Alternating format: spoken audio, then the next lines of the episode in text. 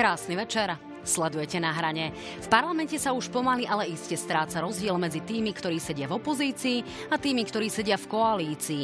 Obedy zadarmo, rôzne koaličné či opozičné návrhy, e, rôzne záležitosti ako napríklad zákaz predaja v nedeľu a podobne. To všetko rozdeľuje koalíciu a opozíciu.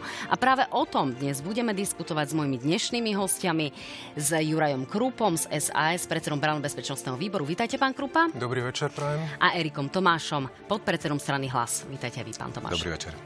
No a samozrejme máme tu nekonečnú, stále nedoriešenú a neobjasnenú kauzu Vietnamec. Aj to bude naša e, kauza, ktorej sa budeme venovať v závere našej relácie.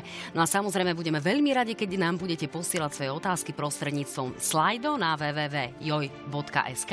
Na tieto vaše otázky odpovieme potom po relácii na joj24 na našej spravodajskej stanici. Takto po relácii naživo. No sledujte aj náš Facebook, na hrane TV Joj, náš Instagram a naše podcasty. Vítajte. No, páni, pre vysvetlenie divákom, mohlo by sa zdať, že vy ste tu vlastne obaja z opozície, ale napriek tomu ste si v niektorých veci odlišnejší ako napríklad zo stranou Sme rodina. Pán Tomáš, asi mi dáte zapravdu, takže toto môžeme tak trošku považovať v niektorých veciach aj za koalično-opozičný duel, nielen za vyslovene opozičný. Takže dúfam, že to tak budú vnímať aj diváci. E, páni, začneme ale takou najhorúcejšou aktualitou, ktorá sa odohrala v Bruseli. E, pán Krupa, vy ste vysoko kompetentní na toto odpovedať, čo si o tom myslíte, pretože Volodymyr Zelenský, ukrajinský prezident, nás už e, tak povediac oficiálne požiadal o naše MIGy. E, ako vnímate túto požiadavku a mohli by sme ju splniť? Tak tú požiadavku vnímam ako očakávanú a oprávnenú. Ja si myslím, že ju môžeme splniť. E, treba si uvedomiť jedno, že na tých MIGoch už nikto lietať nebude. A tie MIGy boli kazové. A jednoducho, jednoducho už pre nich nemáme využitie. Ukrajinci majú kapacity, majú spôsoby, ako sprevádzkovať tieto migy, ako ich znova uviezť do prevádzky a ako ich znova využiť. To, čo oni určite budú potrebovať viac ako my. Takže migy áno, pán Tomáš, ako to vníma hlas? Veľmi opatrne, pretože tá požiadavka teraz je na stole aktuálna, ale treba povedať, že takáto požiadavka už bola vyslovená aj k Francúzom, aj k Spojeným štátom americkým a tí sa zdráhajú, teda ja by som určite nepodporoval to, aby sme ako Slovensko hneď prví boli a odovzdávali opäť MIGy. Vieme dobre, že sme sa už zbavili aj obranného systému S-300 a prišla náhrada v podobe patriotov, teraz sa niektoré patrioty zase stiahujú, čiže nám prekáža trochu to, že sa zbavujeme toho nášho materiálu vojenského skôr, ako by bolo nevyhnutné, skôr ako niečo obstaráme a e, to podľa mňa škodí našim národným záujmom. Čiže ak by sme podporovali nejaké riešenia, tak určite na úrovni európskych riešení alebo na úrovni NATO. Tak, nech sa páči, pán Krupa, zareagujte, ale predpokladám, že mi idete povedať, že práve dnes nám Nemci ohlasili e, príchod nového obranného systému. Áno, dvoch uh, systémov protizdušnej obrany Mantis ktoré budú vymenené za naše zastaralé systémy, ktoré poskytneme Ukrajine, ktorá takisto ich bude môcť ešte využiť. Treba povedať, že životnosť tých systémov, ktoré my poskytneme Ukrajine, končí. Čo ale treba spomenúť je výhodnosť takýchto výmen, pretože za každú takúto výmenu dostávame buď finančnú kompenzáciu alebo novú techniku. A napríklad, keď spomeniem tých 15 leopardov, ktoré pán Fico takto kritizoval napriek tomu, že patria medzi najlepšie tanky na svete a dokonca Ukrajinci sa ich už nevedia dočkať. Tak to je niečo také, ako keď, eh, keď čo sme vymenili za tých 30 BVP jednotiek zo 70. rokov. To je niečo také, ako keby ste vymenili uh, eh, 30 Škoda Felicii za 15 Mercedesov. A takto to aj funguje ďalej. Myslím si, že eh, slovenské ozbrojené sily z toho jednoznačne profitujú. Myslím, že sa to nedá odškripiť. Zároveň, pokiaľ môžeme nejakým spôsobom pomôcť krajine, ktorá je našim susedom a je pod agresiou, tak si myslím, že to je správne. No tak poďme si vypočuť, čo nastalo priamo v tom Bruseli. Nech sa páči. Len jednu krátku poznámku. Ja len hovorím, že Slovensko by sa malo naozaj starať o to, aby malo vlastné obranné systémy a tu sa predbieha to to odovzdávanie vojenského materiálu, prebieha to obstarávanie, aby sme mali naozaj svoje systémy a napríklad aj ďalšia vec, viete, že naše nebo momentálne musia strážiť Česi a Poliaci, stále tie stíhačky meškajú z USA, takže e, myslím si, že nemáme byť ako hneď prvý v tom rade, absolútne nie, keď váhajú oveľa väčšie krajiny s tou pomocou. Hovorím, myslíme najprv na náš záujem a samozrejme Ukrajine treba pomáhať humanitárne aj, aj všelijako ináč, ale myslíme na náš národný záujem. Áno, tu sú tie F-16, ktoré, ktorých kontrakt podpísala ešte bývalá vláda vláda. Áno, Tie prvé by mali prísť v roku 2024. Meškajú. Poďme si vypočuť, e, čo sa vlastne odohralo v Bruseli, ako nám vlastne Volodymyr Zelenský aj poďakoval. A bezprostredne na to e, si pustíme aj reakciu práve ministra obrany Jaroslava Nadia, ktorý v tomto štúdiu sedel v útorok a, a našich migov by sa v podstate vzdal už tak povediac zajtra. Nech sa páči. Špeciálne chcem poďakovať pánovi premiérovi. Hovorili sme o vojenskej aj humanitárnej pomoci, ktorú nám poskytlo Slovensko. Rovnako tak ďakujem aj za váš prístup k našim utečencom. Sú to veľmi dôležité veci. Príjmite moju veľkú vďaku. Hovorili sme aj o tom, ako ochrániť naše nebo a našich ľudí. Hovorili sme o vzdušných obranných systémoch a lietadlách. Začali sme našim partnerom vysvetľovať, že je pre nás veľmi dôležité mať čo najviac lietadiel podliehajúcich západným štandardom, ale tiež aj MIGI. Túto požiadavku som adresoval aj pánovi premiérovi, aby nám v tejto veci pomohol. Skutočne verím, že by sa to mohlo podariť.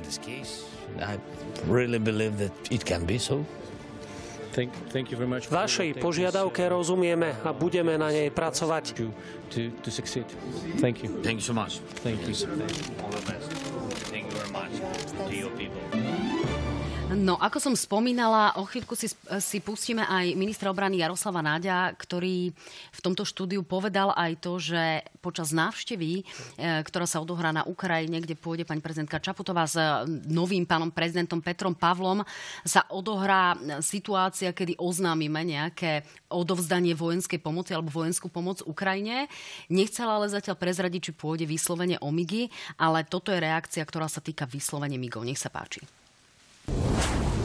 Keď urobíme dohodu s Ukrajincami a s našimi spojencami, bez problémov budem navrhovať pani prezidentke, predsedovi parlamentu a predsedovi vlády a celej vláde, aby sme Ukrajincom tie migy poslali. My už na nich nikdy Ešte lietať nebudeme. Ešte do septembra, určite pokiaľ ja budem minister, to urobím. My už nikdy nebudeme na tých migoch lietať. Páni, očakávate, že tie migy odídu do, na Ukrajinu ešte teda do toho konca septembra? To dá sa dá predpokladať, samozrejme. Samozrejme, to je otázka času. V podstate sa to očakávalo, ako hovorím. A je to 11 migov, ktoré sú nás uzemnené a sú naozaj v takom stave, že potrebujú opravu. Ja neviem teraz ešte, či nemám detaily, že či Ukrajinci ich použijú ako celé kusy a že ich budú využívať a opravia ich, alebo ich použijú ako na náhradné diely, pretože tie migy naozaj už doslúžili. A ešte sa vrátime k tomu, že e, máme spojencov, ktorí chránia naše nebo tak uh, máme x iných krajín uh, v aliancii, ktorým uh, iní spojenci chránia nebo, či sú to Slovenci, či sú to pobaltské krajiny, či je to Island. V aktuálnej situácii je Chorvátsko, ktoré tiež očakáva teda od Francúzska nové stíhačky a tie, ktoré malo tiež už musel uzemniť, pretože boli chybové a hrozili jednoducho nehody.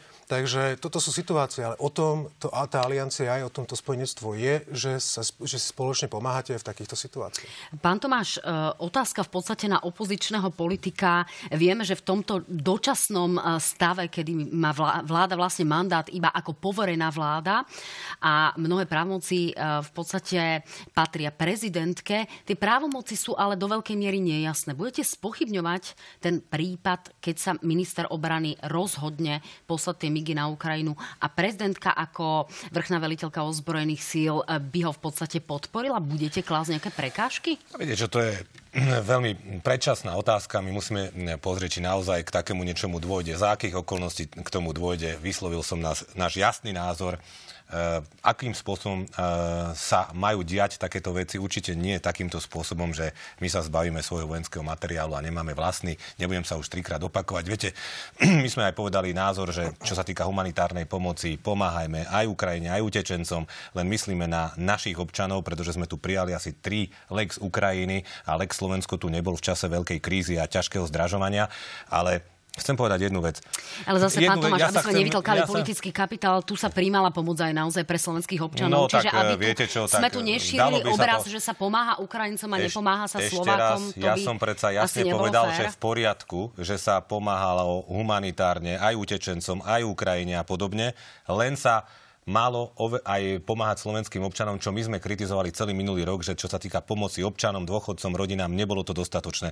Nemusíme sa o tom viac rozvádzať. A čo sa týka toho, že či spochybňovať, nespochybňovať kompetencie vlády, e, prezidentky a podobne, najmä vlády, ktorá je odvolaná, no tak tu musíme povedať jednu vec. Vláda padla 15. decembra. 15. decembra iniciovala tento pad vlády SAS spolu s hlasom. My ako opozičná strana samozrejme logicky sme chceli túto neschopnú vládu už e, jedno jednoducho odvolať a vysloviť jej nedôveru, ale potom je nepochopiteľné zo strany SAS, že schválila spolu s bývalými koaličnými partnermi, že predčasné voľby budú až 30. septembra. Čo v praxi znamená, že nová vláda, keďže vieme, že ešte po voľbách sa kreuje nejakých 30 dní, bude, e, t, nastúpi až niekedy na dušičky to v tomto roku a odvolaná vláda bude tu fungovať ešte takmer rok. Čiže SAS prispela týmto svojim pre mňa nepochopiteľným a nelogickým rozhodnutím a nebezpečným aj do budúcna tomu, že tu môžu byť spochybňované takéto rozhodnutia vlády. No, zareagujte, pán Krupa, ale... Zaujímavé, že ako sme sa dostali od, od, od migov k 30. septembru. To je ale dôležitá téma. Je to samozrejme dôležitá téma, ale je to taká malá odbočka. A pozrite, tá situácia, my už sme to vysvetľovali niekoľkokrát. Jednoducho, veci sú dané, kocky sú hodené. Už teraz e, plakať nad rozliatým mliekom je zbytočné. Jednoducho sa treba sústrediť na toho 30. septembra.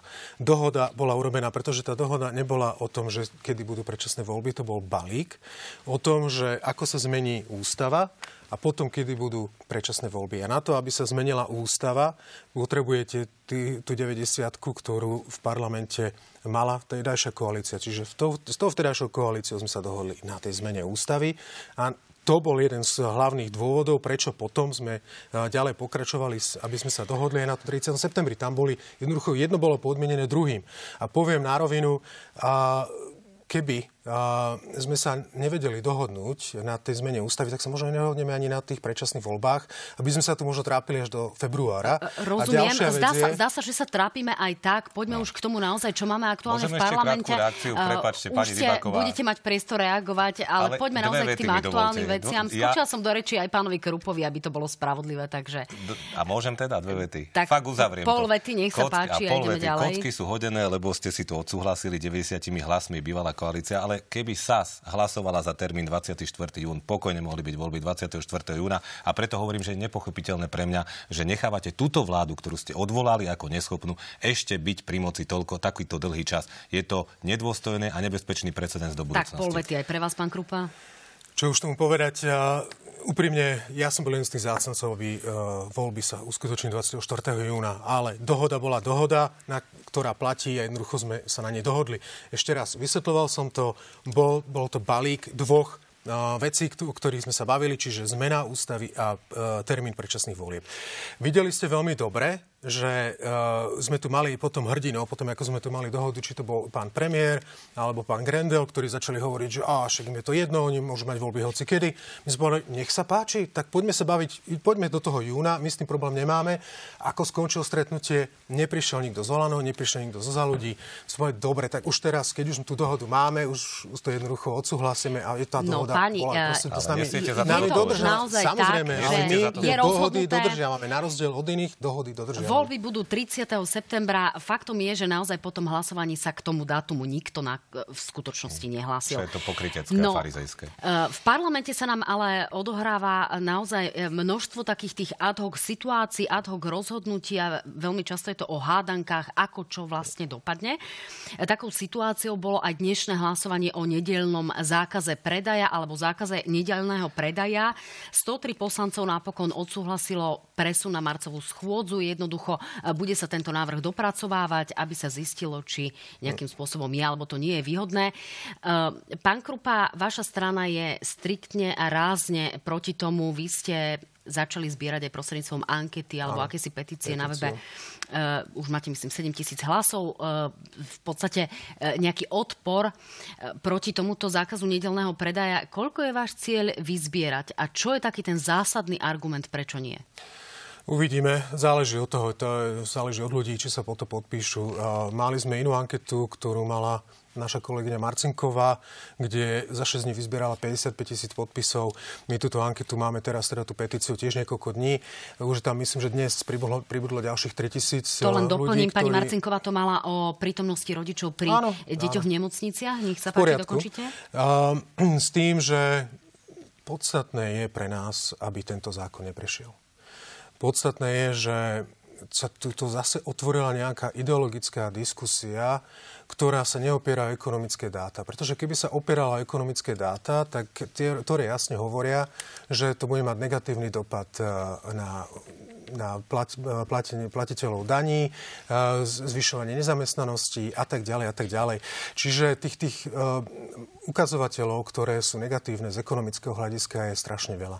Napriek tomu sú ignorované, napriek tomu uh, sa snažia presadiť taký zákaz nedelného predaja, ktorý je v podstate bez výnimiek, čo znamená, že bude všetko zavreté. Jednoducho bereme ľuďom a podnikateľom slobodu si vybrať, že kedy chcú ísť do obchodu, kedy môžu mať obchody otvorené a tak ďalej.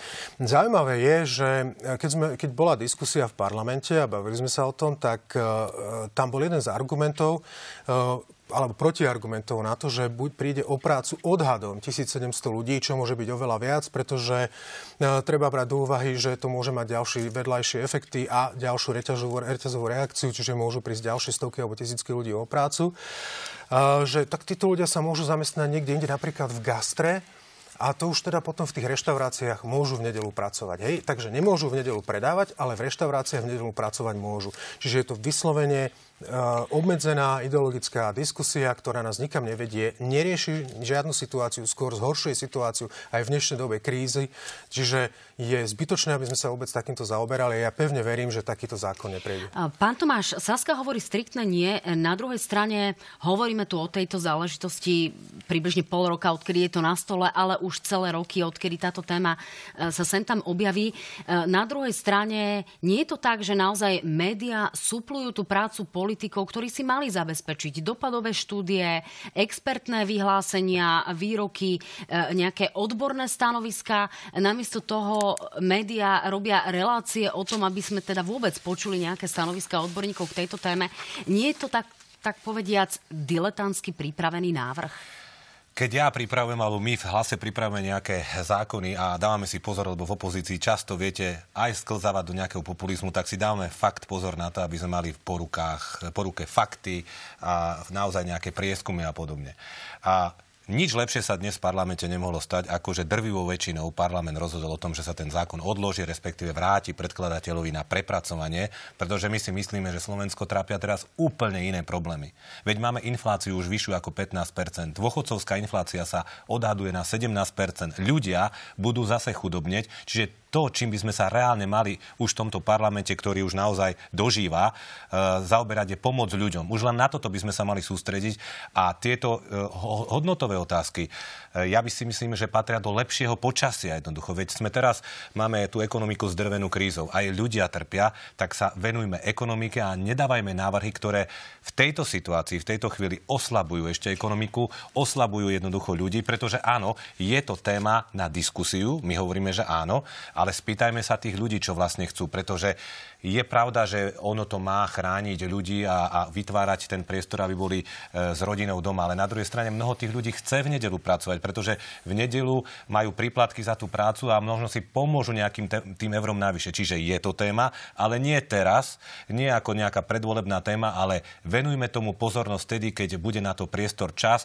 dajme tomu odbornú diskusiu, dajme tomu celospoločenskú diskusiu, urobme si nejaké dopadové štúdie a potom sa k tomu pokojne vráťme. Toto nie je témou pre Slovensko, toto nie je priorita pre Slovensko v súčasnosti. Poškodí to dôchodcov, poškodí to brigádnikov, alebo naopak vieme tým aj niečo získať, pretože zase uh, obchodníci hovoria, že uh, nejaké obrovské tržby, čo sa týka predovšetkým ale potravinárskeho sektora, uh, tam neboli. Čiže z tohto pohľadu by to taký problém nebol. Teraz získame tie presnejšie informácie, pretože naozaj ich nemáme, tie dáta, ale napríklad aj obchodné reťazce, ktoré sú veľké, tieto nejak nepoškodí. Oni sa aj vyjadrili, že ten nedelný predaj sa vie rozplínuť v iných dňoch, ale napríklad malo obchodníci, tí budú trpieť. Dokonca aj to gastro, tak ťažko skúšané gastro bude trpieť, pretože keď do toho obchodného centra nemajú ľudia prečo ísť, lebo sú obchody zatvorené, tak e, budú trpieť aj kaviárne a reštaurácie. Všetko toto treba vyhodnotiť a možno nastaviť a možno nasta- nejakú kombináciu akože e, z toho e, vyľudiť, pretože sú zase krajiny, ktoré to majú, veď len susedné Rakúsko, hej, v nedelu sa jednoducho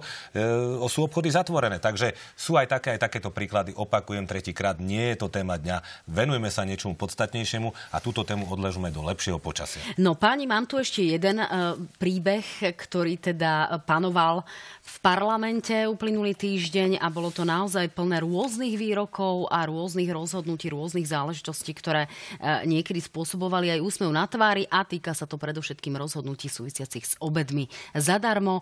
Uh, nech sa páči, vypočujme si také tie kľúčové stanoviská a výroky, ktoré na túto tému zazneli you vybehli vykrádači politických kúrnikov a povedali nie vy, ale my budeme tí prví, ktorí sa predáme. Čo sa týka konkrétnych obedov zadarmo, keď sa pýtate na môj názor, nie, nezmenil som. Myslím si, že toto riešenie nie je adresné. Keď chceme niečo dať, tak musíme niekomu aj druhému zobrať, a teda v tomto prípade bohatým firmám. Výťažok z toho by mohol pokryť e, tých 110 miliónov eur, ktoré nás budú stať obed zadarmo. Za nás určite budeme požadovať, aby aj tie banky napríklad to mali časovo obmedzené obmedzené, aby to nebolo donemláto. No, pán Krupa, vy sa smejete. My ano. sme najprv schválili teda obedy zadarmo, potom sme sa začali zamýšľať nad tým, akým spôsobom ich budeme financovať, až napokon sme počuli predsedu vlády, e, ktorý povedal, že v podstate s tými obedmi zadarmo ani no. nesúhlasí. Ako toto má vnímať volič a tie finančné prostriedky, ktoré sa majú získať prostredníctvom špeciálneho odvodu rôznych zatiaľ ani nevieme presne, ano. ktorých firiem, sa nepretavia potom niekde inde, do poplatkov v bankách, Samozrejme. do, e, do skracovaní výnosov v DSS-kách? Ako to máme Vidíte, čo zažívame v parlamente.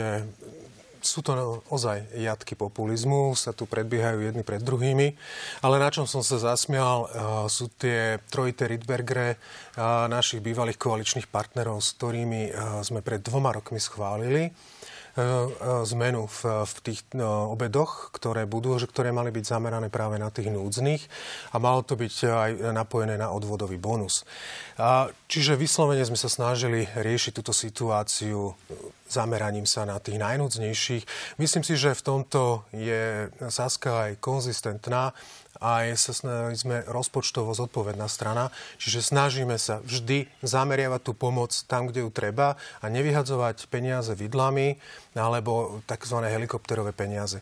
A to, čo tu teraz zažívame, je niečo, čo ja neviem, ako to mám nazvať. Tu už jednoducho Saska sa snaží predbehnúť e, hlas, či pardon, e, Smerodina, Smerodina sa hlas, e, snaží predbehnúť hlas a tie, tie, tieto populistické reči, ktoré tu počúvame, sú naozaj násmiech. Najlepšie na tom je to, že máme tu ďalší trojitý Riedberger a keď si spomeniete na to, čo tu bolo pred dvoma rokmi, čo sa týka bankového odvodu. Trošku vyššie. Tak uh, sme, spamätáte si, tak sme ho zrušili a mal sa vytvoriť uh, ten tzv.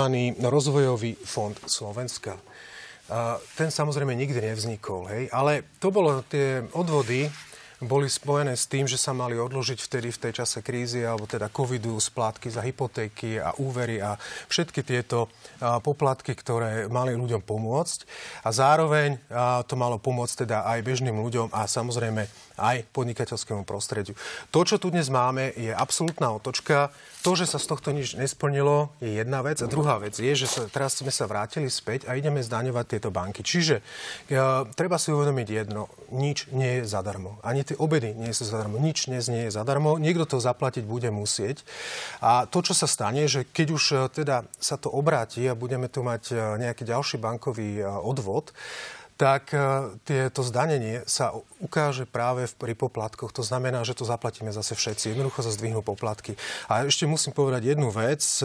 Nie všetci sa pozitívne vyjadrujú tým obedom zadarmo. Máme tu Republikovú úniu zamestnávateľov alebo Únia miest a obcí, či Združenie miest a obcí, ktoré sa takisto vyjadrili k tomuto návrhu kriticky. Na druhej strane treba povedať, že to, ako s tým prišli, to bolo zase nahulváte, pretože sme tu mali zákon o tzv. Hmotnej núdzi, To je zákon, ktorý Saska predkladala ešte v máji roku 2022, ktorý ale vtedy neprešiel, tak sa ho podarilo teraz presadiť a prílepkom k tomu prišli aj tieto obedy, čo nakoniec vyústilo aj to, čo tu dnes máme. No, prílepky kritizuje aj pani prezidentka. Na druhej strane samotné obedy zadarmo podporila a zároveň vyzýva, aby naozaj vláda myslela na tých približne 600 tisíc ľudí, ktorí sa ocitajú v pásme chudoby. Pán Tomáš, aj bankový odvod, aj obedy zadarmo, to je silná smerácká a dnes aj hlásacká téma. E, vnímate to aj vy ako vykradanie politických kurníkov, ak, ak teda dobre citujem ja pána som, Richtera? Ja by som a... volil iné formulácie, samozrejme, ale teraz, pani Dybáková, uvidíte ten rozdiel medzi stranou hlas a stranou SAS, ten očakávaný, ktorý ste tak očakávali na úvod relácie. Najprv politická poznámka, tu nadviažem na kolegu. To je neuveriteľné, akú vyvrtku dokážu urobiť páni Matovič a najmä pán Kolár, tak chcem pripomenúť, že obedy zadarmo, respektíve dotácia na školské obedy bola zavedená za našej vlády. Ja osobne som to predkladal v tom čase ako úspešné opatrenia a poviem aj prečo. Ale táto vláda na návrh ministra práce Krajniaka zo ZME rodina zrušila obedy zadarmo. 450 tisíc detí prišlo o tú dotáciu a potom sa SME rodina na čele s pánom Krajniakom a s pánom Kolárom postaví pred kamery a tvária sa, že oni zavádzajú obedy zadarmo. To je tak nehanebné, také nehanebné oklamanie tých voličov, že to som asi ešte v histórii slovenskej politiky nevidel. A druhá vec, strana hlas sociálna demokracia, prirodzene, keďže sme aj pokračovaním, pokračovateľkou nejakých tých ľavicových tém, tak sme predložili na tú schôdzu teraz už na január ten klasický zákon, žiadne prílepky o obedoch zadarmo. A sme rodina to vedela. Oni prišli za nami, že nám to podporia a dajú pozmenujúci návrh a potom urobili toto, čo urobili. Ale to nie je podstatné. Nech pán Kolár aj pán Matovič vykrádajú, koľko len chcú opozičné návrhy. Dôležité je, že tie deti a tie rodiny tie obedy zadarmo, respektíve tú dotáciu dostanú, pretože tá dotácia je veľmi potrebná. Tu totiž nie je len o finančné odľahčenie rodín. Je to vlastne priznanie si chyby zo strany Matoviča Kolára tým, že vlastne tie obedy opäť zaviedli, ale ide o to, že to sa Týmto opatrením sa výrazne zlepšili stravovacie návyky detí. O 25% detí sa dostalo viac k obedom zadarmo. Malo to úžasný vplyv na školskú dochádzku, aj školské výsledky. Navyše toto opatrenie, aj keď e, Saskari hovoria, že je populistické, je odpozorované zo škandinávskych e, bohatých krajín. Takže bolo to dobré opatrenie a my sme radi.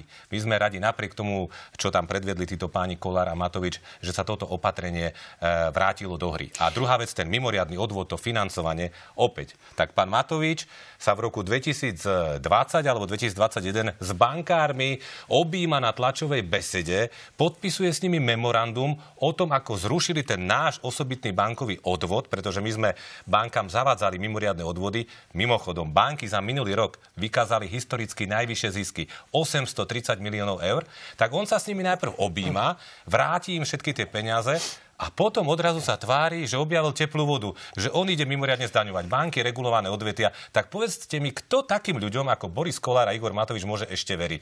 Je to ľavicový no, ale prístup. podporíte to, podporíte Samozrejme, to v pozrieme, pretože od no, sa to nedá ten, očakávať. To je ten, to už, že... Ale to je ten základný to hodnotový, to je ten základný hodnotový, hodnotový rozdiel. My zatiaľ ešte nevidíme, čo máme podporiť, pretože klasický Igor Matovič s Borisom Kolárom niečo vystrelili a dnes ste videli v správach, či včera, že no my ešte dohodu nemáme, my sa dohodneme, že sa dohodneme. Toto je ich štýl politiky. Ale principiálne súhlasíme s mimoriadným zdaňovaním bohatých firiem, či už regulovaných odvetví alebo bank. Čiže pozrieme sa na konkrétny návrh a podporíme to. A boli by sme radi, aby okrem tých obedov zadarmo bolo z týchto peňazí aj pre dôchodcov, lebo máme takýto zákon v parlamente. Chceme rozmraziť minimálne dôchodky a chceme dvojitú valorizáciu dôchodkov, pretože toto máme, máme teraz na Slovensku riešiť a nie ostatné zástupné No témy. páni, minulý týždeň Milan Krania, ktorý sedel v tomto štúdiu, e, prišiel s úplne inou verziou toho, z čoho by sa mohli platiť tieto obedy zadarmo. Nech sa páči, vypočujme si to. V našom rozpočte máme rezervu 900 miliónov eur na energie. Ja verím, že vzhľadom na to, že sa budú tie ceny energií vyvíjať lepšie, ako sme čakali na svetových trhoch, tak bude možné aj s ministerstvom financí hovoriť, ako tieto peniaze, o ktorých hovoríme, ktoré by mohli ísť na obedy zadarmo nájsť. Ja len tomu dodám, prepačte, uh, neskutočné. Čiže oni schválili niečo, čo nemajú finančne vykryté. Oni ešte nevedia, z čoho to budú platiť. Ale aby sa zapáčili voličom, aby urobili nejaký populistický krok, tak schválili obedy zadarmo. A najlepšie na tom je to, keď si všimnete Olano, tak ešte v pondelok večer na nejakej tlačovke alebo nejakom vyjadrení do médií ich predstaviteľi hovorili, že za žiadnych okolností niečo také nepodporia, lebo to nie je finančne vykryté. O dva dní na to sa tým chválili, že oni podporujú rodiny, že to schválili, že to je niečo neskutočné. Akože to, tí ľudia nemajú kožu na tvári. No a čo hovoríte na to riešenie, s ktorým uh, prišiel pôvodne uh, pán Krajniak a zdá sa, že utichlo? No však dňa. pokiaľ by bola pravda, že tých peňazí na, ako energorezerva bude viac ako bolo potrebných, lebo nerad by som bol, aby teraz pán Krajňák ukrátil rodiny a vôbec všetkých ľudí na kompenzáciách na energie, tak nech sa páči, nech to použije, len pozrite sa, oni z dňa na deň menia názory. Ale ja to aj tretíkrát poviem, my súhlasíme s obedmi zadarmo, len tak, ako to robia oni, je strašne pokrytecké. Čiže obedy zadarmo a hovorím dôchodcovia. Pani Rybáková, tá nelichotivá alebo zlá ekonomická situácia sa týka všetkých. A dôchodcom sa síce zvýšili dôchodky od 1. januára o 12%, ale na základe nášho automatického valorizačného mechanizmu, ja vidím, ako sa pán Krajniak, pán Kolár, pán Matovič e, normálne chvália, že oni zvýšili e, dôchodcom od 1. januára dôchodky. Nie, oni im nedali nič, ale ani to nestačí, lebo dôchodcovská inflácia bude 17%, čiže dôchodcovia budú opäť chudobneť a preto, a ja som rád, že aj SAS, aj Oľano, aj, aj Zmerodina na sociálnom výbore podporili náš zákon, tak očakávam, že náš zákon, ktorý zavede aj valorizáciu od 1. júla v prípade, že tie, ten nárast cien je príliš prudký, tak verím, že sa zachovajú, e, nebudú politikárči, zachovajú sa zodpovedne a podporia tento náš zákon. No aj pán minister prislúbil akúsi možnosť no, e, kooperácie na túto tému. Nebráni sa tomu, takže to bude otázka najbližších dní. E, poďme ale k nekonečnej a stále neobjasnenej téme únosu Vietnamca na rokovaní výboru pre obranu a bezpečnosť, ktorého ste šéfom, pán Krupa, sa v stredu zúčastnil aj generálny prokurátor Maro Žilinka, rovnako tak krajský prokurátor pán Rastislav Remeta, ale zdá sa, že zatiaľ stále nemáme nejaké rukolapné výsledky. Napriek tomu, že v Nemecku už máme dva verdikty, jeden právoplatný, jeden neprávoplatný a už sú v podstate odsudení dvaja ľudia za podiel na únose Vietnamca, ktorý sa odohral 23. júla 2017. Čo sa deje, že stále nemáme verdikt, pán Krupa? No, to bol jeden z dôvodov, prečo som si uh, predvolal, alebo teda ráno bezpečnostný výbor uh, sa rozhodol si predvolať uh, pána generálneho prokurátora Žilinku, aby sme sa ho opýtali, že aká je teda situácia. Ale nie len to, pretože, ako ste spomenuli, máme tu už dva verdikty súdov v Nemecku, ktoré jasne konštatujú. Jeden je prvý verdikt je z roku 2018, ktorý už vtedy konštatoval, že unes, unesený Vietnamec uh, bol unesený cez Slovenskú republiku. Máme tu druhý verdikt, ktorý je nepravoplatný ešte z toho titulu, že vždy tu máme buď advokáta alebo prokurátora, ktorý sa môže odvolať a môže žiadať vyšší trest alebo niečo podobné. Každopádne oba verdikty jasne e, nasvedčujú a dosvedčujú, že tento únos sa uskutočnil cez Slovenskú republiku. Zaujímavosťou je, že e, my na Slovensku to stále popierame. Nie je toho, e, jednoducho nie je tu nejaká vôľa zo strany pána Žilinku, aby sa vyjadril k tomu ako chlap, aby povedal, že či to naozaj tak bolo, alebo nie, je jednoducho záhmliva. A ja sa priznám, ja som v kontakte aj s, s niektorými ľuďmi v Nemecku, ktorí sa týmto prípadom zaoberajú, mám odtiaľ informácie a viem, že tá spolupráca zo strany Slovenska, ktorá bola deklarovaná pánom Žilinkom, že je veľmi aktívna a tak ďalej, je veľmi vlážna a nikam nevedie. V podstate keď si to zoberieme, že odkiaľ oni majú tie informácie, okrem dát GPS, oni sami vypočúvali našich ľudí, tí Nemci, kde do, získali niektoré informácie, ktoré záhadným spôsobom pán Žilinka stále nemá. Toto je, to, tam je niekoľko záhad a to je niečo, čo už trvá niekoľko rokov. Ja ja to vidím tak, že tu sa približujeme v podstate k tzv. dobe premlčateľnosti, aby sa na jednoducho jedného dňa na to zabudlo, alebo už aj keď sa to zjaví, povedalo sa, no už sa s tým dnes nedá nič robiť. No, e, pán Tomáš, nechám vás hneď zareagovať, ale ja mám v rukách tlačovú správu, pod ktorou je podpísaná zástupkynia hovorcu berlínskych trestných súdov, pani Inga Valen. A tu sa v treťom oceku píše, Juan Tan Trin bol neskôr dopravený z vietnamského veľvyslanectva v Berlíne cez Bratislavu a Moskvu do Vietnamu, kde bol medzičasom odsúdený na trest odňatia slobody na doživotie. Obžalovaný bol účastný na doprave obete únosu do Bratislavy ako vodič. V Bratislave bol Trin pod falošnými menami ako súčasť vietnamskej delegácie prepašovaný na pracovné stretnutie medzi vietnamským ministrom pre verejnú bezpečnosť a jeho slovenským kolegom na rovnakej pozícii. Odtiaľ bol ako súčasť delegácie vyvedený zo šengenského priestoru bez toho, aby absolvoval inak bežnú osobnú kontrolu. Čo na tomto nevieme vyšetriť od roku 2017, pán Tomáš? Ako si to máme vysvetliť? Venujem sa sociálnym témam. Na tom danom výbore som nebol, ale samozrejme komunikoval som s našou exministerkou vnútra pani Sakovou, takže mám informácie tohto druhu záhady. Vidí e, asi len pán poslanec Krúpa e, na tom výbore pán Žilinka aj pán krajský prokurátor jasne odpovedali na všetky otázky, na ktoré, e, sa, na ktoré odpovedať mohli, pretože niektoré veci sú zo živých spisov a tie sa komentovať nedajú. E, dozvedeli sa poslanci, že už 60 osôb bolo vypočutých. Exministerka Sáková zbavila na počkanie prakticky všetkých ľudí, mlčanlivosti, ktorých sa to týkalo. Sú dožiadania do Vietnamu, do Nemecka a podobne, beží nejaká medzinárodná spolupráca, takže my nemáme pocit ani vôbec z toho výboru, že by sa niečo nevyšetrovalo alebo že by sa zahmlievalo. Naopak pán Žilinka a aj, aj pán Remeta všetko jasne vysvetlili. Napokon skutok sa stal v roku 2017 a v Nemecku až teraz v januári máme druhý verdikt po šiestich rokoch. Takže ešte raz, ja som za to, pán Krúpa a to pri akejkoľvek kauze. Nech sa všetko vyšetrí. Ale veď e, nemám pocit ja, alebo z toho výboru nevznikol pocit, že by pán Žilinka alebo niekto iný chcel niečo zdržiavať. Napokon, pán Krupa, veď vyšetrujú vyšetrovateľia. Tí patria pod policajný no, zbor. Pán Tomáš, pod policajný zbor. Nechajte ma do, policajný zbor. No tak, ale policajný jeden. zbor predsa patrí pod pána Mikulca. Inšpekcia. Pa, inšpekcia. Dobre, inšpekcia ministerstva vnútra tiež patrí pod ministerstvo vnútra. Tam je pán Mikulec, ten je z Oľano. Vy ste v, pôsobili v Oľano, takže potom čo tých, e, tie roky od toho 2017, pardon, od 2020, keď ste vo vlade sa nevyšetrovalo, viete dobre, že prokurátora vykonáva len dozor v daných veciach a tu je dvojitý dozor. Čiže ja by som nespochybňoval prácu, prácu prokurátora Žilinku vôbec. Pán Tomáš, môžem vám povedať, že som sledovala celý ten dvojhodinový výbor e, prostredníctvom online prenosu a no. nebolo to naozaj také jednoznačné. Samotný generálny prokurátor uh, povedal, že je veľký problém s dožiadaním z Vietnamu, no, lebo to no, tak, tak naozaj... To nie je problém generálneho prokurátora. Je problém, ale, ale znamená to, že to vyšetrovanie nie je také jednoduché. Pani, Napokon, ja, ja sa... vypo... Dobre, nech sa páči. Vypočujme si teda, čo hovorí generálny prokurátor a aj krajský prokurátor Meta, nech sa páči. V danej veci sa koná, aktívne sa koná, Dokonca prokurátor Krajskej prokuratúry komunikuje aj s orgánmi Úradu špeciálnej prokuratúry, ktorí vykonávajú vyšetrovanie pre korupčný delikt, e, ku ktorému malo prísť v súvislosti s týmto skutkom. Osoba, ktorá bola teraz odsúdená pre naše konanie odmietla vypovedať rovnako ako pre konanie v Nemecku. Rovnako nám Spolková republika Nemecko nemohla zaslať obžalobu ani listinné dôkazy, pretože má právoplatne neskončenú vec. Čiže koľko to, pán Krupa, ešte bude trvať a kde vidíte momentálne problém?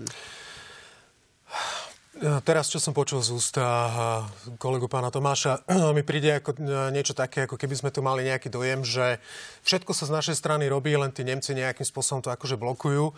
A ako keby e, potom aj tie výsledky, ktoré tu máme nemeckých súdov, ako keby tie tiež sa podielajú na kriminalizácii e, našej opozície. A každý si môže domyslieť, e, a keď si aj toto prečítate, že kde tá situácia je a že pravdepodobne ten nemecký súd nebude zainteresovaný na tom, aby nejakým spôsobom krivdil alebo škodil Slovenskej republike. To, čo Slovenskej republike škodí, je to, že my tieto veci nevieme vyšetriť, nevieme sa dostať ku koreňu veci. A to renome Slovenskej republiky samozrejme poškodzuje vyzeráme ako banánová republika, cez ktorú sa uskutoční únos, na ktorý sa využije s najväčšou pravdepodobnosťou aj vládny špeciál. Čiže toto sú všetko veci, ktoré jednoducho sa môžu stať takže v Burkina Faso a potom na Slovensku. No, a čo sa týka ešte... Faso, nech sa páči, čo sa týka, minútu, čo sa týka, čo sa týka ešte... Ja mám informácie z Nemecka, že tie dožiadania, ktoré slovenská strana dáva, tak tie sú naozaj že nevyužiteľné. My napríklad máme odsúdeného z roku 2018, ktorého naša strana, teda slovenská strana, ešte neprišla vypočuť. To už je, prosím pekne, no, koľko, 5 rokov? Tak, to je celkom Dobre, vážne. tak keď máme krátko, viete, aký je rozdiel medzi politikmi ako vy a ja? Ja nevyšetrujem ako politik. Toto nie je v našej kompetencii. Ja Ja, som nemal od týchto pánov, aj čo pani Rybáková pustila, že by tam nebol záujem na toho vyšetrenie toho skutku. A ja si myslím, že čím viac sa politici do toho motajú, montujú, tým je to horšie. Takže nechajte ich konať. Pozrite sa, ak sa vyjadril generálny prokurátor, aj pán Remeta, takže nechajte ich konať a počkajte na tie výsledky. Keď aj v Nemecku prišiel až po šiestich rokoch rozsudok druhý a ešte nie je pravoplatný, tak nechajte, ne- nechajte im čas. A ja si myslím, pán Krupa, Páni, vždy, keď sa končiť. politik Dobre. do toho mieša, tak to len komplikuje túto vec. Nič iné som druhý- nepovedal. A nech sa všetko musíme vyšetrí. Druhý končiť. Rozsudok bol preto, pretože chytili toho človeka v Prahe, tak ho prine, priviezli do Nemecka, kde ho mohli súdiť. Tak sme to aspoň čiastočne objasnili. Budeme čakať minimálne na ten verdikt o korupčnom delikte e, na Slovensku. Pani, ďakujem pekne. Dámy a páni, teším sa, že sa uvidíme už o pár minút na JOJ24, kde odpovieme na vaše otázky, ktoré ste poslali prostredníctvom slajdu na www.joj.sk. Vidíme sa o 2-3 minútky. No a potom v útorok v analýzach na hrane. Mojím hostom bude Štefan Hamran, prezident policajného zboru. Majte sa fajn, dobrú noc.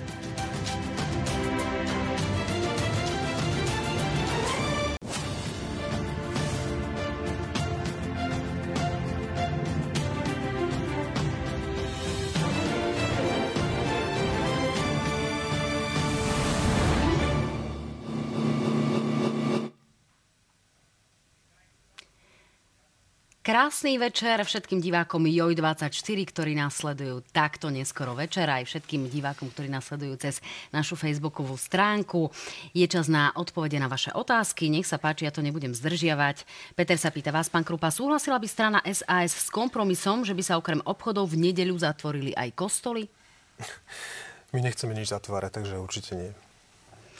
Týma sa pýta vás opäť, pán Krupa. Ak sa v období od júla do konca septembra podarí presadiť zákaz interrupcií, ospravedlní sa strana SAS občanom, že netrvala na júnovom termíne? A tie návrhy na interrupcie sme už mali v parlamente 14 krát, tuším. A tento týždeň príde ďalší. Budúci mesiac ďalší, v apríli ďalší, pretože si to tak uh, naši konzervatívni kolegovia naplánovali, že si to už tam postrkali kade tade uh, do programu schôdze. Ja teraz neviem naozaj povedať, ako to dopadne, pretože je ten parlament nepredvídateľný, ale pevne verím, že sa niečo takéto nestane. A keby sa to stalo, tak to bude jeden z prvých našich bodov a do ďalšieho volebného obdobia, aby sa niečo takéto zrušilo. Tak uvidíme, s kým by ste sedeli teda vo vláde. Juraj sa pýta vás, pán Tomáš, viete mi prosím vysvetliť, či je môj 11-ročný syn na 8-ročnom gymnáziu horší ako 11-ročný študent na základnej škole, nakoľko môj syn na obedy zadarmo nárok nemá? Viem, prečo sa to pán pýta a má pravdu, pretože na stredné školy e, sa to nevzťahuje, aj keď pri tom 8-ročnom gymnáziu vieme, ako sa tie ročníky e, rátajú, ale môžem e, povedať, že pokiaľ naozaj tie obedy zadarmo budú zavedené do praxe, my vážne rozmýšľame nad tým, aby sa rozšírili aj na stredné školy a tým pádom by sa aj tento problém vyriešil. V tomto prípade nejde ale o diskrimináciu, ktorá Riešili by naozaj to. Zakladala, áno. povedzme, aj nejaký prá- právny nárok? Riešili sme to aj pri pôvodnom zavedení obedov zadarmo, ale 8-ročné gymnázium je považované za strednú školu, takže preto nie. Ale hovorím, vyrieši sa tento problém tým, že to zavedieme na stredné školy a už nebudú žiadne právne polemiky. Peter sa pýta vás oboch. Navrho- Navrhovatelia zákazu obchodov v nedeľu argumentujú, že veď to tak majú v Rakúsku. Povolíme teda po vzore Rakúska aj manželstva párov rovnakého pohľavia? To bol jeden z argumentov, ktorý bol aj e, súčasťou tej diskusie v parlamente. Keď sme sa pýtali, teda, dobre, beriete si vzory z Belgicka, z Nemecka, z Rakúska, tak si môžete brať tie vzory aj z iných, e, z iných e, oblastí, ako napríklad sú registrované partnerstva. A, lebo keď už sa tu oháňajú nejakými dátami z roku 2014, že neviem, koľko ľudí je za zatvorené obchody, my takisto vieme, že oveľa viac ľudí proti sprísneniu inter- interrupcií, ale to už e, týchto navrhovateľov vôbec nezaujíma takýto prieskum a názor ľudí, čiže si idú striktne svoje. Takže keby sa vedeli inšpirovať naozaj tým dobrým a nielen tým ideologickým a hodnotovým. Trochu priťahnuté za vlasy, je také prirovnanie, ale treba povedať, aj ja som použil v diskusii ten príklad s Rakúskom, ale to len kvôli tomu, aby som aj ja povedal, že to nie je nelegitímna téma o tom nejakým spôsobom sa baviť, diskutovať, keďže to nie je slovenský výmysel, ale je to aj v iných krajinách, nielen e, v Rakúsku. Ale ako som povedal aj v relácii, toto nie je teraz dobrý čas na otváranie takýchto hodnotových, e, povedzme, kultúrno-spoločenských tém. Treba to do lepšieho počasia dať a hlavne po dôkladnej príprave a spýtať sa tých ľudí a, a obchodov a všetkých, ktorých sa to týka, čo si o tom myslia a potom prísť nejakým návrhom a nestrieľať to len takto od pása. Ja vám chcem ešte jednu vec povedať, čo sa týka tých západných krajín, či už je to Rakúsko alebo Belgicko. A ľudia, ktorí majú tzv. minimálne mzdy alebo nízke mzdy, a sú to napríklad ľudia, ktorí pracujú ako predávači alebo predávačky v takýchto obchodoch, a tak majú sociálne zabezpečenie dodatočne od štátu. To znamená, že dostanete príspevky na bývanie, príspevky na školu a tak ďalej a tak ďalej. Čiže títo ľudia majú aj ďalšie garancie. Títo ľudia si potom samozrejme môžu dovoliť aj tie voľné nedele, ale tí ľudia u nás, tie predavačky o predávači, ktorí e, z toho majú príplatky, čo im robí ročne možno tisíc eur, tak pre nich sú to naozaj dôležité peniaze, ktoré im tento štát nedáva. Čiže oni prídu, zavrú, e, znížia sa im príplatky, e, budeme prepúšťať ľudí, ale nič, žiadna kompenzácia. No, pán Tomáš, obľúbená otázka, ktorá tu stále padá, keď tu máme e, ľudí z hlasu. Kedy vylúčite spoluprácu so stranou republika? Chcete do budúcna v prípade potreby vládnuť aj s extrémistami? Tá otázka sa neustále opakuje a ja opäť poviem, že vylúčili sme Olano, vylúčili sme LSNS a predsedníctvo, keď zasadne k inej strane, tak to oznámime. Prečo sa tomu vyhýbate? Keď vidíte, že to ľudí zaujíma. Ja viem, ale trpezlivosť a my sa k tomu určite vyjadríme. Dobre? Tak, teraz spojím dve otázky, ktoré sa týkajú generálnej prokuratúry. Ako ste spokojní s prácou generálneho prokurátora Maroša Žilinku a používania paragrafu 363 ste za zmenu a úpravu paragrafu 363 nehrozí pri rýchlejších a skorších vyšetrovaniach a súdoch k zneužívaniu a nadužívaniu paragrafu 363. Trošku mi to tu behá. Myslím si, že uh, moja odpoveď bude jasná, už je dopredu jasná. Uh, Vidíme to, akým spôsobom je 363 pri exponovaných ľuďoch nadužívaná. Tam už dokonca spadajú aj stávky v prípade ďalších obvinených, či je to teraz pán Kaliňák alebo pán Boder pri nových obvineniach, kde tie stávky už padajú na to, že teda, kedy príde tá 363 a za akou Ako by ste sa stavili vy? Ja 80%, že príde. Samozrejme, viete, my sme mali v programovom vyhlásení vlády návrh na to, že sa zmení tá 363. Bohužiaľ došlo k zmene, keďže, jak by som povedal, jeden z ľudí zo strany Sme rodina sa chytil do tej siete, tak tá automaticky otočila a odmietala akúkoľvek, akúkoľvek zmenu. My v podstate sme uvažovali, že by sme sa radi vrátili tej pôvodnej verzii, a tej 363, ktorá bola zavedená ešte, e, myslím si, že pánom Lipšicom, a ktorá bola potom novelizovaná a smerom v roku 2014 alebo 2000... 2012, pokiaľ viem. 2000, a... E, tak nejak. Teraz ty... neviem spomenúť teraz, ktorý, ktorý, ktorý to je rok v ktorom sú aj pridané kompetencie generálnemu prokurátorovi, čo ho vlastne robí tzv. neobmedzeným pánom v prípade 363. Tie kompetencie sa týkajú práve zastavenia stíhania ako takého, čiže... Áno, samozrejme, bez toho, aby tam boli nejaké opravné prostriedky. Čiže jednoducho chcete osekať tie právomoci e, vo vzťahu k paragrafu 363 pre generálneho no, prokurátora, aby boli áno, ako v tej pôvodnej verzii. Osekať tie právomoci, samozrejme, ešte by som chcel v tejto situácii vidieť aj aspoň nejakú úlohu, či už ústavného súdu alebo najvyššieho súdu, aby mal v tejto veci aj o nejaké slovo, aby to nebola len čisto svojvola generálneho prokurátora, že sa rozhodne, že tak toto je podľa môjho názoru nezákonné vyšetrovanie, tak ja vám to teraz zruším.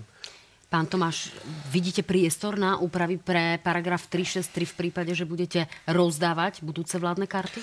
Nevidím a nie je pravda, že paragraf 363 je nadužívaný, štatistiky hovoria jasné a dokonca nie je ani pravda, že paragraf 363 je nadužívaný v prípade exponovaných osôb, pretože aj pán Žilinka už viackrát vymenoval osoby exponované, v prípade ktorých sa nepoužil a potom také, pri ktorých sa použil. Predpokladám, že chcem všetci žiť v právnom štáte a stíhajme, vyšetrujme, ale aj trestné stíhanie musí sa diať zákonnou cestou a práve na to tu je ten paragraf 363 a generálna prokuratúra, že keď vidí, že sa vyšetrovanie deje nezákonnou cestou, že sa porušuje zákon, tak sa tento paragraf využíva, tak ako sa využíval aj v minulosti. Napokon máme tu niekoľko rozhodnutí ústavného súdu a nie je to jeden ani dva rozhodnutia, ktoré, dve rozhodnutia, ktoré potvrdili, že nezákonnosť v trestnom konaní, či už išlo o väzbu alebo podobne, takže my nechceme a nebudeme meniť paragraf 363 ani právomoc generálneho prokurátora. Dôchodca, dôchodca... Prepačte, len ešte k tomu dodám. Ako vidíte, nikto nechce zrušiť 363, ako sa tu stále šíri ten, takýto narratív, tá, taká tá... Alebo obmedziť, tá, aby som bol ani obmedziť. Že, že nikto chce zrušiť 363, nikto nechce, len si ju vieme predstaviť, že by sa obmedzila, respektíve upravila tak, aby nevznikali tieto pochybnosti. To je tak celé. to znelo aj vo vládnom programe, kde sa nehovorilo o zrušení, ale o úprave. Dôchodcovia sa pýtajú vás oboch, ako pomôžete dôchodcom s najnižšími dôchodkami, pán Tomáš? Tak e, je to e, jednoduchá otázka, aj som to hovoril v relácii, aj mám k tomu zákon v parlamente. My chceme rozmraziť minimálne dôchodky, pokiaľ sa teda bavíme o dôchodcoch s minimálnymi dôchodkami, lebo nízke dôchodky majú aj klasickí dôchodcovia.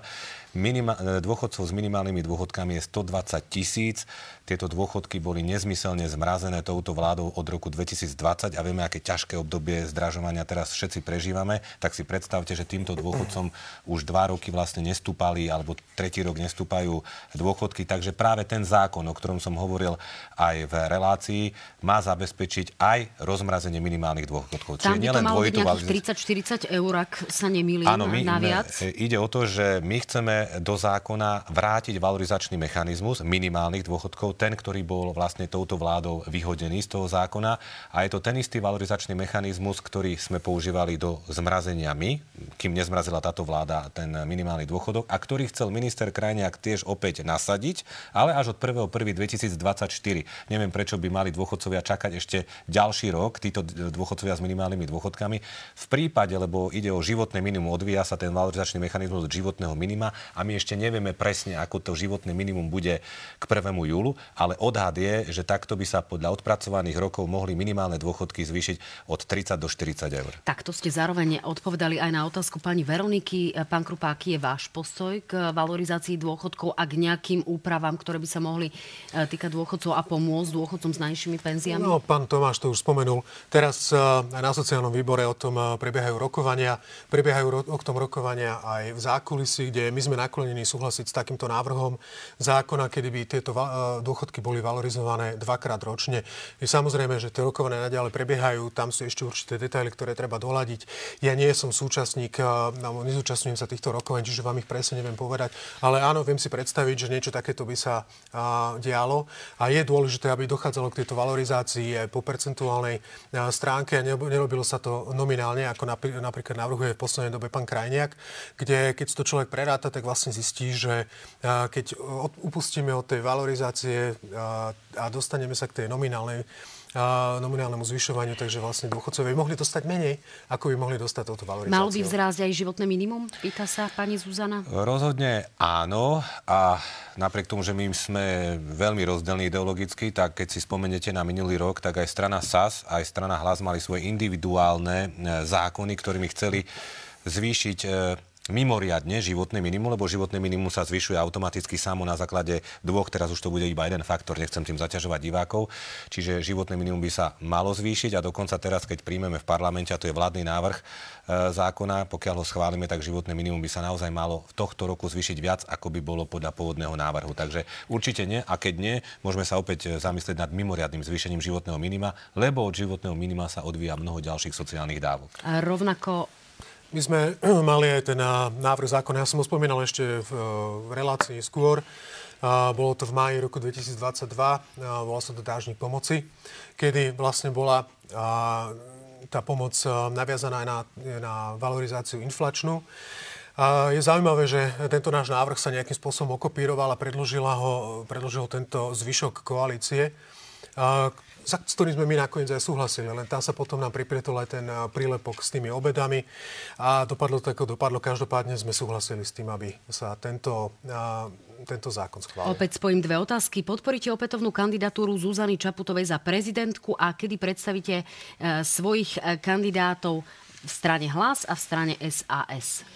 No, my Ak by ste nepodporili teda pani prezidentku Čaputovú. My budeme určite podporovať iného kandidáta ako pani prezidentku Čaputovú, ale samozrejme dúfame, že, že to bude silný, dobrý kandidát. Už máte konkrétne meno?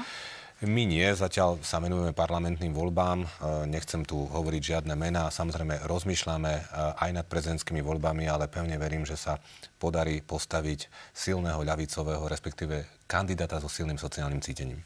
Pán Krupa? U nás je to oveľa jednoduchšie. Je to jednoznačne Zuzana Čaputová.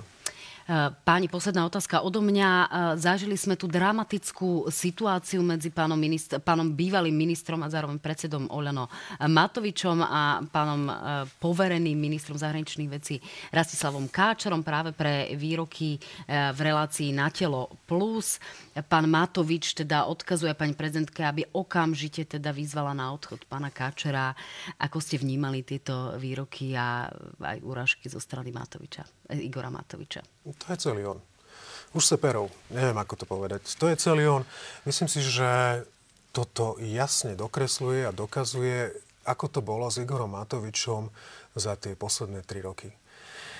On, keď nemá nepriateľa, tak si ho nájde. A prednedávnom útočil na ministra hospodárstva Hirmana, predtým útočil na e, ministra, škols, e, ministra, ministra zdravotníctva Lengvarského, teraz útočí na e, ministra zahraničných vecí Káčera, predtým tiež útočil na ministra zahraničných vecí Korčoka. Neprestrelil ale Jednoducho, pán minister Káčer s tým svojím takto, výrokom? Akože, možno, že to nebol, nebol to úplne šťastné, ako sa vyjadril minister Káčer. No, bolo to, ja by som povedal, tak trošku od, príliš otvorené a otvorený spôsob vyjadrovania na diplomata, ale na druhej strane, povedzme si to, vyjadril sa v podstate, vyjadril tie obavy, ktoré tu naozaj panujú a diskutuje sa o nich. Verte mi, že áno, nie len na slovenskej pôde, ale aj na medzinárodnej Čiže scéne. vy ako predseda Bránobezpečnostného výboru máte informácie o tom, že by tu bol nejaký zámysel alebo snahy o my sledujeme vývoj, sledujeme trendy. na juhu Slovenska? Sledujeme vývoj, sledujeme trendy. Sú informácie, ktoré sa opierajú určité konkrétne fakty, ktoré nás vedú k určitým záverom. Ja nemôžem hovoriť nič viac. Poviem na rovinu, sú veci, ktoré som sa dozvedel od zahraničných partnerov, sú veci, ktoré som sa dočítal v utajovaných písomnostiach. Ja som jediný poslanec eh, Národnej rady, ktorý má previerku na prísne tajné. Mne chodia aj utajované písomnosti, eh, ktoré si eh, čítam a o ktorých, s ktorými komunikujeme s ľuďmi, ktorými píšu tieto utajované písomnosti. Čiže tieto veci sa zjavujú. A áno, v, tejto, v tomto prípade, ale pánovi ministrovi trošku možno ušiel jazyk. Každopádne je to téma, ktorá je riešená v zákulisí, ale nechceme sa o nej takto otvorene baviť, pretože Maďarsko napriek tomu, aká tam je situácia, a v podstate už sa dá hovoriť o autoritatívnom režime, tak e, je naďalej s e, členom EÚ a NATO a je našim partnerom. Musíme končiť, ja budem stručnejší, Tomáš, môžem povedať, áno, každá minca má dve strany a toto platí pre tento prípad. Pán Káčer prestrelil. Toto bolo neprofesionálne a vôbec nie diplomatické. Jednoducho on si musí uvedomiť, že je minister zahraničných vecí a súkromné názory má hovoriť pri pive, ale na druhej strane Igor Matovič bol presne ten, ktorý sa, alebo je presne ten, ktorý sa nemá tváriť, že je teraz odrazu opozičný politik, je to jeho nominant a pamätáte si, keď sa títo štyria noví ministri, ktorí nastúpili po ministroch SAS, e, ako ich komentoval, on povedal, že to sú skvelé nominácie, parádne, to nám vybije poistky a už je to druhý minister, ktorého chce odvolávať. No, tak uvidíme, ako to bude e, pokračovať zajtra. Ďakujem pekne páni, dobrú noc aj vám, dobrú noc dobrú aj noc. vám, milí diváci. Uvidíme sa Ďakujem. potom Dovidenia.